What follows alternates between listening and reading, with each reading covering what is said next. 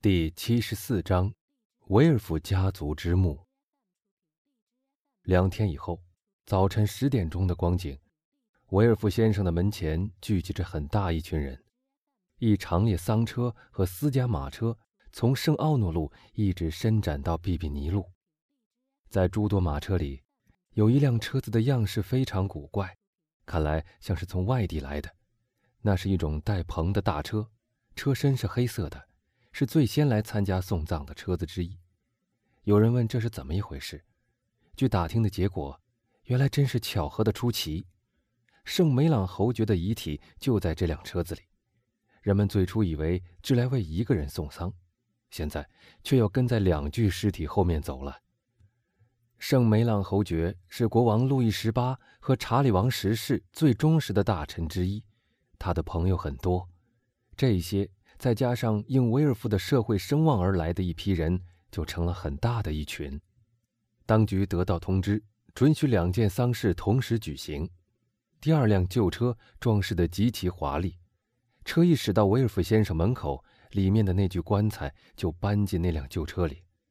威尔夫先生早就在拉雪兹神父墓地选好了家墓，准备安葬他的家属。这两具遗体就葬在那儿。可怜的雷尼早已等在那儿，十年的分别以后，现在他又可以和他的父母相聚在一起了。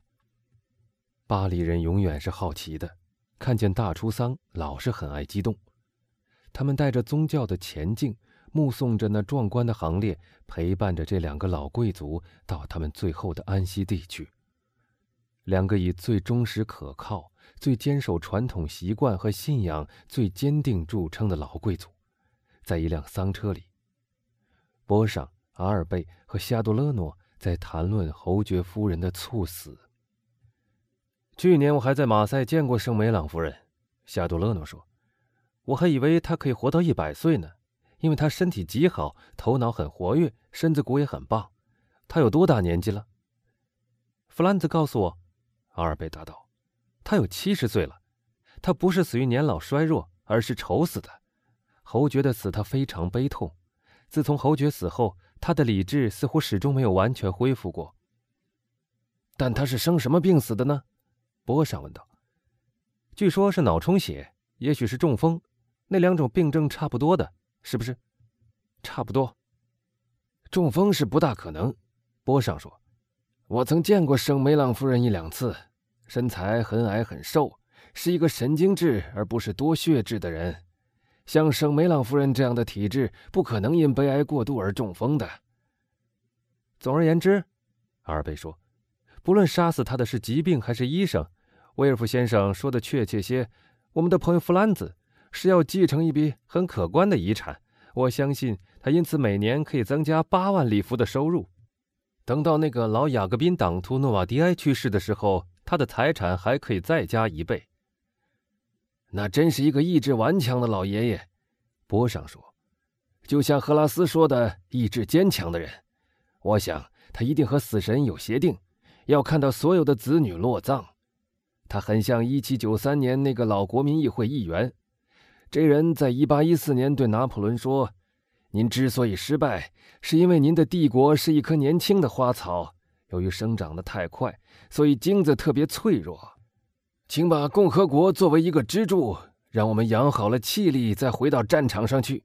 我保证，您可以拥有五十万军队，再来一次马伦哥大捷和第二次的奥斯特利茨战役。观念是不会绝灭的，陛下。他们有时会打一个瞌睡，但在完全睡醒以后，比睡着以前更强劲有力。在他看来，阿尔贝说。观念和人似乎是一样的东西。有一件事我不理解：弗兰兹·伊皮奈怎么能守着一位不能和他的妻子分离的太岳父？日子可怎么过？但弗兰兹在哪儿？在最前面的那辆车子里，跟威尔夫先生在一起。威尔夫先生已经把他当做家庭的一员了。在所有的车子里，人们的谈话几乎都是一样的：这两个人死的这样突然。而且这样迅速的接连到来，所以每一个人都很奇怪，但谁都没有怀疑过什么。阿弗里尼先生在黑夜里告诉威尔夫先生的那种可怕的秘密，更没有人想过。大约一小时，他们到达了坟场。天气温和而晦暗，很适于举行葬礼。在那一群向加木拥过去的人堆里，夏多勒诺认出了莫里尔。他是独自乘着一辆轻便马车来的，他的脸色很苍白，正在无言地沿着那条两旁水松夹持的小径走着。你在这儿？夏多勒诺挽住那青年上尉的胳膊说：“你是维尔夫的朋友吗？我怎么从来没有在他的家里碰到过你呢？”我并不认识威尔夫先生，莫里尔答道。但我认识圣梅朗夫人。这时，阿尔贝和弗兰兹上来了。时间和地点实在并不适于做介绍，阿尔贝说。但我们不是迷信的人。莫雷尔先生，允许我给您介绍弗兰兹·伊皮奈先生。他是一位有趣的旅伴，我曾和他一同周游过意大利。我亲爱的弗兰兹，这位是马西米兰·莫雷尔先生。当我不认识你的时候，我们就是好朋友了。很快你就会知道。凡是我要说到友爱、机智、和蔼的时候，都会提及他的名字。莫雷尔犹豫了一会儿，对方是他暗中的仇敌，如果他用热情的态度向他招呼，这未免太虚伪了。但他又想起他的诺言和眼前的形势，他勉强掩饰住他的情绪，向弗兰兹鞠了一躬。维尔夫小姐很悲伤吧？是不是？德布雷问弗兰兹说。悲伤极了。他答道：“今天早晨，他的脸色非常的苍白，我简直认不出他了。”这几句表面上很简单的话，刺痛了莫里尔的心。那么，这个人见过瓦朗蒂呢，而且还和他说过话。这位高傲的青年军官用了他全部的意志力，才阻止了破坏自己的诺言。他挽起夏多勒诺的胳膊，向坟墓走去。送丧的人已经把那两具棺材抬进墓室里去了。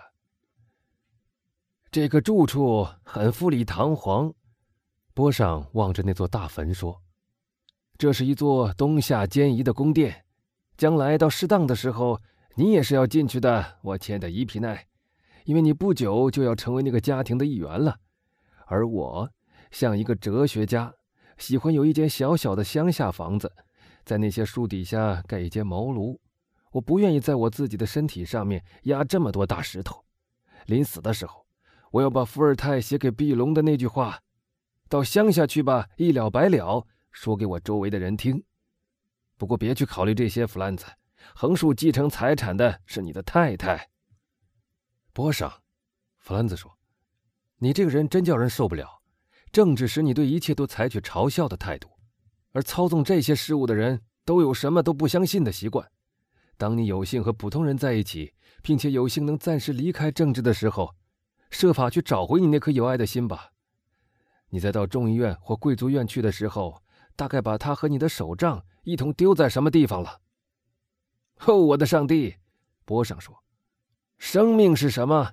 是在通向死神的后见室里短暂的停留。”我讨厌波上，阿尔贝说，说着就拉着弗兰兹走开了，让波上去和德布雷讲完他那篇看破红尘的议论。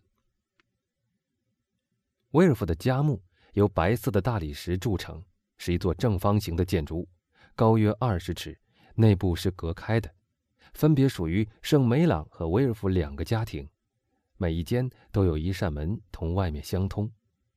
有些人家的坟墓像是那种下等的五斗柜，墓穴像抽屉似的堆叠着，每一个墓穴前面刻上几行字，或像是一张名牌，但威尔夫的家墓却不然。